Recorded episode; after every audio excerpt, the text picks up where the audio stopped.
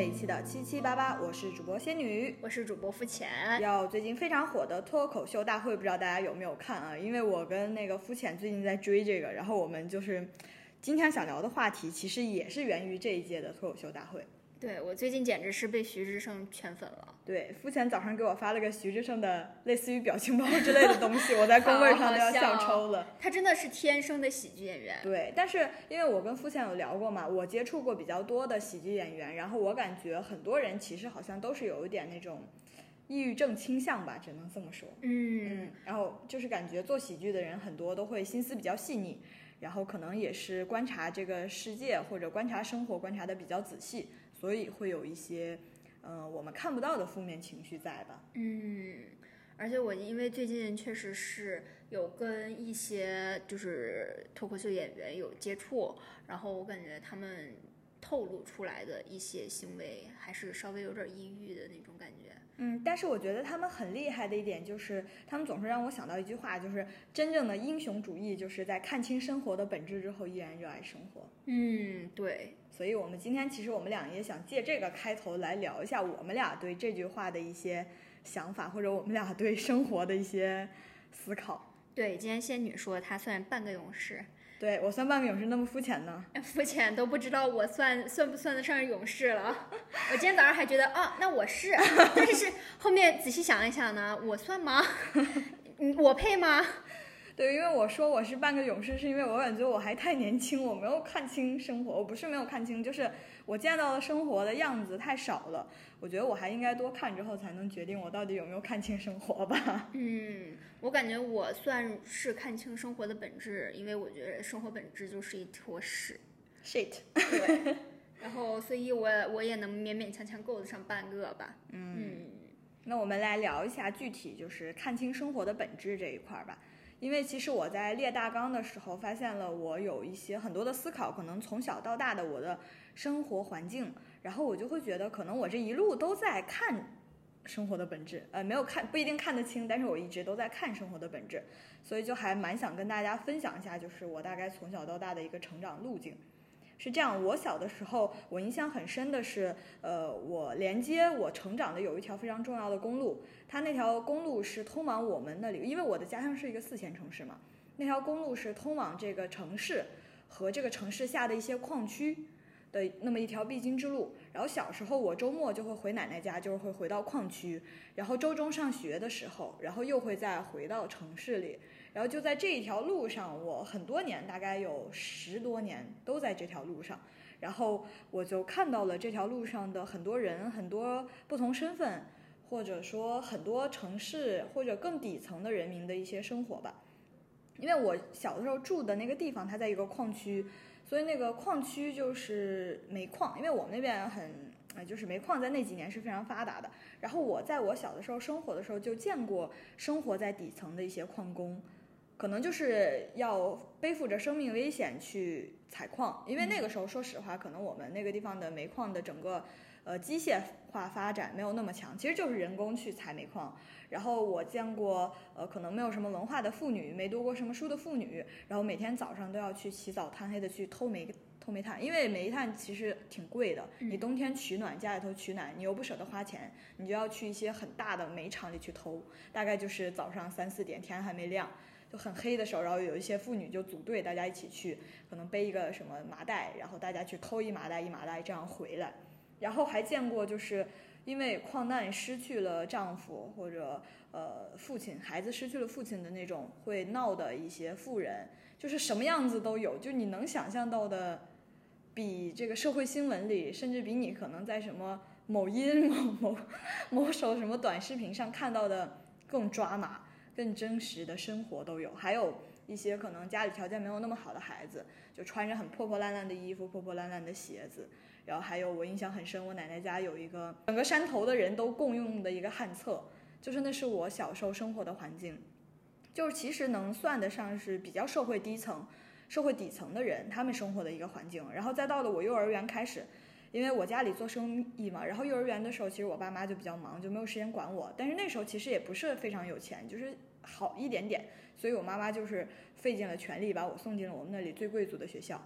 就是当我还没有形成价值观或者意识到贫富差距的时候，我到了一个可能同学们都是穿着名牌，然后我大概幼儿园的时候，他们过生日就会推着六层的蛋糕，然后家里就会来给他们庆祝，什么样那样的氛围，然后我们。每天都会吃三顿饭加什么早餐，就是那种就是什么茶话会类似的，下午会吃一个那种，然后晚上睡觉前还会再吃两餐的那种，然后就是每次就是去同学家里做作业嘛，因为别人家可能都是那种大别墅，然后三几层，你像我那时候大概也就五六岁，嗯，就是我我那个时候在我没有办法有有有能力去构建自己的心理想法的时候，我每天其实生活的其实很分裂的，嗯，就是我是从一个。很小的，可能很破的一个小的矿区里的小女孩，然后再到了可能我上学的时候又要摇身一变变成了贵族学校里的，呃，大家以为的可能有钱的小孩上学的这么一个感觉，然后再到后来我家里其实小的时候跟奶奶一起住嘛，就从矿区再搬到了市区里，然后市区里可能从刚开始五十平一家人要挤五十平的小房子，到现在可能一百五十平，到我们有了更多的房子。就是我在自己家庭经济变化的这一路上，包括我从一个小城市、四线城市到了，呃，现在北京，甚至出国旅行，去了很多超一线的或者说更光鲜亮丽的城市之后，这一路上我见过很多很多人的生活，然后见过很多很多城市里可能不堪入目的样子，然后见过一些所谓的社会精英他们是什么样子，见过五星级酒店、七星级酒店里的人是什么样子。也见过住在火车站，嗯，可能住在公公园的长椅上的一些人，他们是什么样子？所以我就感觉我这一路在看生活，但我都不太确定我有没有看得清生活。嗯，因为我觉得，呃，每个人的路径都不一样。我小的时候其实还有一段时间，就是我有一个心情的转折，就是大概我想了一下，我小时候两个虚荣心很变化的时候，一个就是我幼儿园的时候嘛。然后，因为我就是一周放一次假，然后我妈妈来接我的时候，别人家的爸妈可能都开着车。我那时候不认识什么奔驰、宝马，但是我知道别人家的爸妈开着车。然后我妈妈来接我，她可能骑自行车，或者她坐那种，我不知道大家有没有知道，像一个小老鼠一样三个脚的那种，然后有封顶的那种包包车，就我们都叫它三轮车，但它不是那种三轮，不是平的三轮，是有包包，外面会包起来挡风挡雨的那种，像个小老鼠一样的那种车。然后我当时就问我妈妈说：“那个，呃，为什么别人家的父母都开小汽车来接他？”嗯，然后我也我忘记我妈当时怎么回我的了，但是她大概意思就是说，呃，说呃，可能就是说我们家里条件可能没有那么好，但是妈妈可能以后会努力工作的。然后她会她会问我说：“嗯，那你不喜欢我们？就是我们家里，因为那时候家里做生意嘛，有一辆三轮车，就是我的小玩具，我的大玩具，一辆三轮车。然后我每次都会把那个纸盒铺到三轮车上，然后躺着去看星星。”我永远永远都记得那个画面，然后我叔叔在前面开，骑着那个三轮车，都不是开，骑着三轮车，我躺在那里看星星。我那时候其实在想，我现在躺在那个三轮车上，和我可能眼巴巴的看着别人坐在了什么豪华小轿车里，我感觉没有差别。但是我那时候想问我妈妈，是因为真的，我第一次经历到贫富差距，我会觉得说我的生活为什么是这个样子，别人的生活是那个样子，就在基于疑问之后的一个虚荣心。然后后来就是到了初中的时候嘛。因为我初中时候也是，我这一路上都在比较有钱的学校里长大，然后我的同学们都穿的可能很好，然后我就因为我从来没有牌子意识，然后我那个时候穿了很普通的鞋，就是可能有点旧，然后一群小男生就会围着就开玩笑，就指指指点点我，然后就问我的鞋子是什么牌子，然后那个时候我被大家围着的时候，我以为我会羞愧的抬不起头，就觉得大家都很有钱，大家穿的光鲜亮丽，然后我可能穿一个。五十块钱还是三十块钱买的小运动鞋，然后还有点皱皱的，因为我又不是很爱干净，我也不洗，就是感觉邋里邋遢。然后我就会那个时候我在想，我现在应该是什么心情呢？我当时站在那里被大家围着嘲笑的时候，我在想，哦，原来我那一瞬间觉得，呃，人穿什么或者你有多有钱，好像是另一种层面，但是你脑袋里和你心里想什么会比较重要。所以我那个时候居然。没有羞愧，我那时候才十几岁，大概也就，我正是在好像我觉得大家都很有攀比心的时候，然后我也没有抬不起头或者怎么样，我那时候就明白了一个道理，就是觉得，呃，钱当然很重要了啊，不是身外之物，是我工作了之后觉得，但是呃，钱能改变你的生活，但钱改变不了你的，很多时候钱改变不了你的头脑和你的心。所以我觉得，呃，有钱或者没有钱的生活，你都应该去。我不，我不，我不能说经历吧。我觉得你都应该去看看，你应该看看这个世界上每一个不同情况下，也不是每一个不同情况下的人，他们生活是什么样子。我觉得只有在你看的够多之后，你才有资格说你是不是真的看清了生活的本质。或者可能像我们，可能从小环境没有那么差，然后比较养尊处优，你根本可能不了解这个世界上就是有的人，他不是他不努力，他也不是他没有奋斗，但是他可能还是过得很差劲。你不不能理解那样的人过着什么样的生活，或者我们在讨论争取女性权益、讨论我们要什么的时候，可能就是有四五线更底层的女性，她们就是厌女，她们就是没有办法理解你所说的这一切。因为她的环境和她的条件不允许她理解，她的整个生活都不允许她能理解这件事，所以我觉得，我很希望我自己只是一个记录者的眼睛，然后去客观的看到这个生活，然后把更多的生活场景和大家在生活里的样子去记录下来之后，才能去聊生活的本质究竟是什么。嗯，我觉得其实你刚刚说的这一段。比如说你的经历什么的，我觉得我们为什么我俩的价值观这么相像，是因为我们曾经基本上都是从这个路子过来的。就我小时候家庭条件也没有说那么好，然后但是呃，就是妈妈非常努力的把我送到也是所谓贵族学校，对贵族加 quotation 哈，啊对，然后呃也是，但是我是可能在更大一点的年龄的时候进入到的。我在初中的时候才进入到作为贵族学校，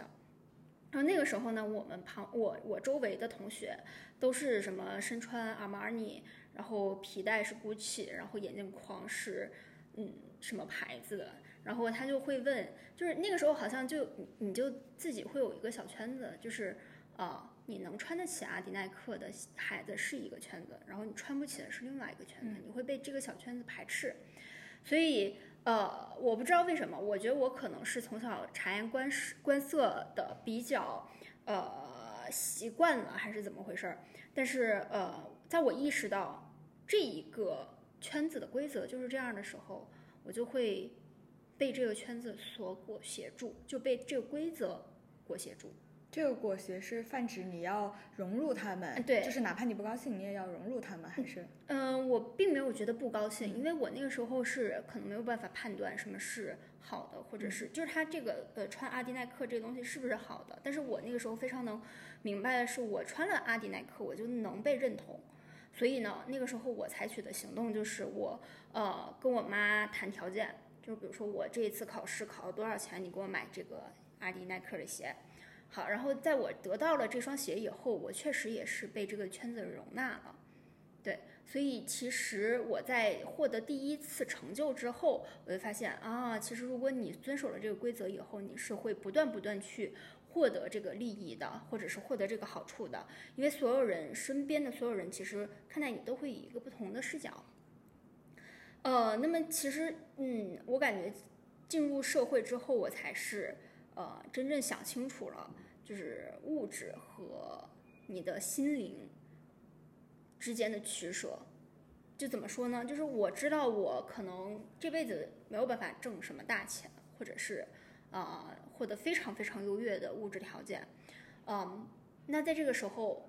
我就在想，就是生活或者是人生存在的意义是什么？然后我就在想，其实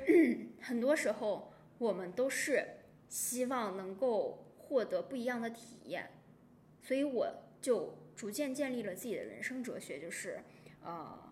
我希望看到更多不一样的世界，我希望去体验不一样的生活，或者是我希望去蹦迪、去潜水、去做任何我想做的事儿，只是为了我我要知道那个东西是什么感觉，对，然后在获得这些体验之后，这些东西才是重要的。嗯，对，然后真正的那个什么名牌呀什么的，我大概我我有了名牌，我知道穿这个东西的，呃，感觉是什么，然后之后我就没有任何新鲜感了，就是因为我在刚刚工作以后，我也是一度沉溺于物质消费。我刚刚工作之后，我一段时间其实是买了也不说很多吧，买了几个名牌包。但是你知道奢侈品是有鄙视链的，但是我打到最上面那一层以后，我就有点不想打了。我觉得没有太多意思，我有了它，so what？所以我觉得是最近几年我才逐渐意识到，就是嗯，我的内心和谐，或者是我的内心的这个感受才是最重要的。所以我也不知道我这样的领悟能不能算看清生生活的本质。而且我也觉得看清吧，这个东西就是有点儿。相对论，对对对，就是因为我我真超级不认同，很多人在一遇到什么糟糕的事儿的时候，就说啊，我看透了这个人，或者是我看哦，透了这个事儿。也我也我也不，我是说透看透是什么意思呢？透我理解应该是个程度副词，嗯，那看清这个清其实也就是一个程度副词，那嗯，你要怎么样才能算看清呢？是吧？然后我也意识到一个，就是呃，我们人其实作为群居动物，有我们刻在基因里头的一些特定的属性，就是因为我们只有在强烈的绑定在一起的时候，作为一个群体的时候，我们的战斗力是比较强的，我们可以去打猎，我们可以去征服以前我们征服不了的动物，呃，所以人在作为群居动物的时候，发展到现在，整体来说，我们就处于社会，职场是一个大社会，家庭是一个小社会。那我个人的理解就是，凡有社会，必有社会的游戏规则，就像我小时候的耐克、阿迪鞋一样。但是规则呢，不过都是暂时在这个小社会里头拥有了社会资源，然后从各个人维度上可能暂时更有话语权的一群人吧，一小撮人制定出来的。但是其实很多时候，他这一小撮的人的这个价值观和我们内心深处的价值观可能是不匹配的。嗯，那这个时候我们就会骂这一群人，或者是啊、这一小撮人，他们的就是价值观说的是屎。那当我的生活中各个维度、各个大小的，就是这个社会都是我不认同的屎的时候，我们就会觉得啊，那生活可能就约等于屎。这个这个算法还挺精确。是吧？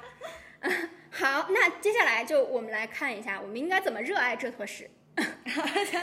我可没有啊，先让付浅来讲一下。好，嗯我我我我我建立了一个我的就是嗯价值观，就是就是简称肤浅史价值观。嗯对肤浅屎价值观，这个就很简单，我把这一坨屎当成巧克力味儿的就行了，嗯或者是我在众多的屎里头找到我愿意跟它共度在我死之前这一段时光的那一坨屎，嗯，然后热爱，我觉得就是都是相较而言的。对，对，因为我我之前的时候，在我可能大学那个时候，我觉得我大学客观来说有点愤青。一方面可能是因为我当时满腔新闻理想，然后我也在做着新闻记者这这类的工作实习嘛，然后我也见识到了很多所谓的。呃，社会那些比较底层，因为你那个新闻跨度其实是很大的，嗯，可能上一秒我还在对接什么所谓的高考状元，然后在采访高考状元，然后下一秒可能我就是在采访街上的流浪汉，然后我可能再下一秒就到什么什么高档酒店里，然后去采访一些什么样的客人，然后那个时候我就会觉得，我把自己标定为热爱生活的人，跟我很多行为不太像的人，我理解他们就是不热爱生活。比如说我爱旅行，我是一个乐观的人，我积极向上，我理解可能那些不动的人。那些不够积极的人，那些遇到困难退缩的人，他们就不够热爱生活，他们就不是热爱生活的。我当时会这么理解。后来我觉得，呃，包括我那时候其实也会很羡慕一些人，我觉得他们做的比我更好，他们是我心里更热爱生活的典范。我甚至把这个事儿会排一个等级 A B C D E，可能我是那个 E，然后前面上面还有更高的人，然后底下那些人就我会把它不自觉的划分为一个等级。后来我就觉得。嗯，在我看过了很多事，包括我自己有了更多经历之后，我就觉得，我凭什么去拿这个去界定一个标准给所有人？我觉得一旦一件事情你给它设立了一个门槛，你就很难让其他更多的人进入。那我们所说的希望每个人都热爱生活，我觉得并不是说你爱旅行，不要给它定一个所谓的界定标准。比如说爱旅行，你眼中的我爱旅行，你觉得我是爱生活的。可能呃，你眼中的肤浅不爱旅行，他是不是就不是热爱生活？我说，我觉得就是大家千万不要去界定这个标准，而是每一个在努力生活的，把他日子过明白的人，我觉得都算热爱生活。他可以去躺平，可以我就不折腾了，我认命了，我就这样吧，我的人生就这样了，我就浑浑噩噩的过吧，我就继续吃饭、工作、日常把我的一切就这么过着。我觉得这也不是不热爱生活的表现。或者有的人，他是一个非常爱折腾的，他永无止境，他永远都在。呃，奔波在这个世界的各个角落里去体验各种生活，他也未必是永远热爱生活的人。所以我觉得这件事就不要给任何人定一个标签或者标的，就是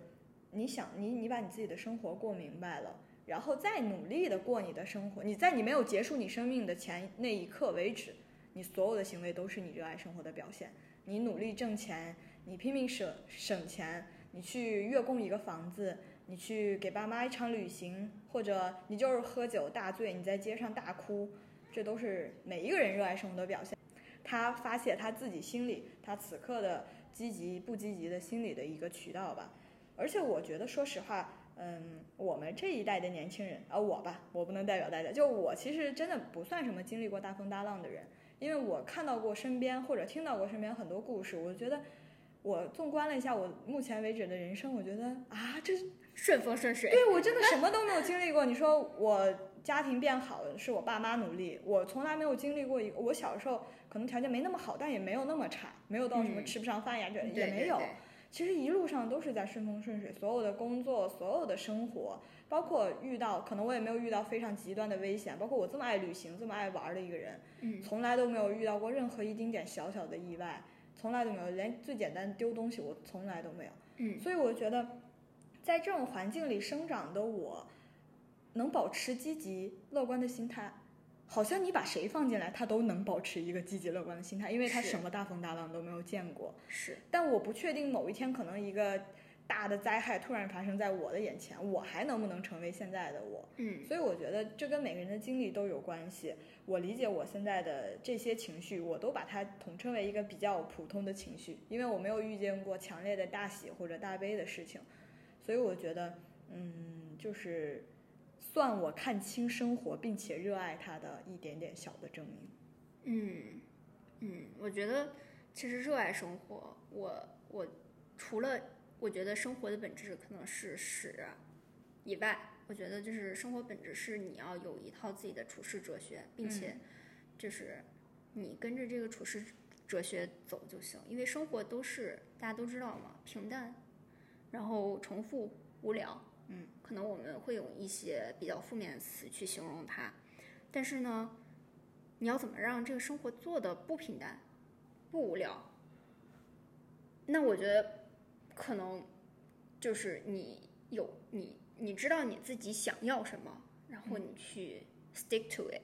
你知道你自己的这套哲学，然后你就是跟着你的哲学去做事儿就行了。对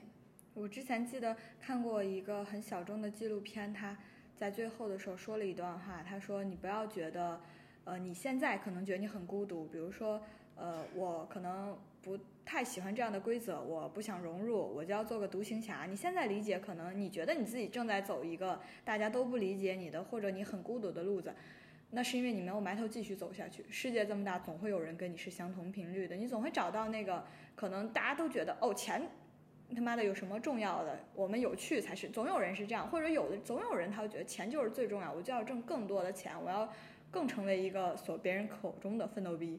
就什么样的人都有，所以你就嗯，在我在这个社会的大规则下，你去做你自己这件事，其实只要你坚持一下，真的难度没有你想的那么大。你可以用你喜欢的方式，可能可以用你更舒适的方式去。热爱你现在的生活，嗯，而且我觉得就是你，即使你在不要触碰法律法规的这个情况下，你打破规则其实也是很好的。是的，你可以做一个外面看这个规则的眼睛。对对，我觉得这样也是 OK 的。嗯，我感觉其实今天聊这个话题，更多的是解答我和仙女自己对于呃生活的一些疑问和思考。嗯，是的。然后我们也希望大家能够，嗯，可能我们俩现在还没有做到，但是希望大家也能走上这条英雄主义的道路，就是慢慢看清生活本质，然后慢慢热爱你的生活。对，即使你不爱热爱生活，那也是英雄，好的，对，也是挺好的。对对，好的，那今天我们的节目就到这儿了。如果你对我们节目感兴趣的话，请在喜马拉雅、网易云、小宇宙、呃 QQ 音乐、汽水等泛用型播客平台收听我们节目，并给我们五星好评。主动来和我说话，不共戴天的冰水啊，义无反顾的烈酒啊，多么苦难的日子里。你都已战胜。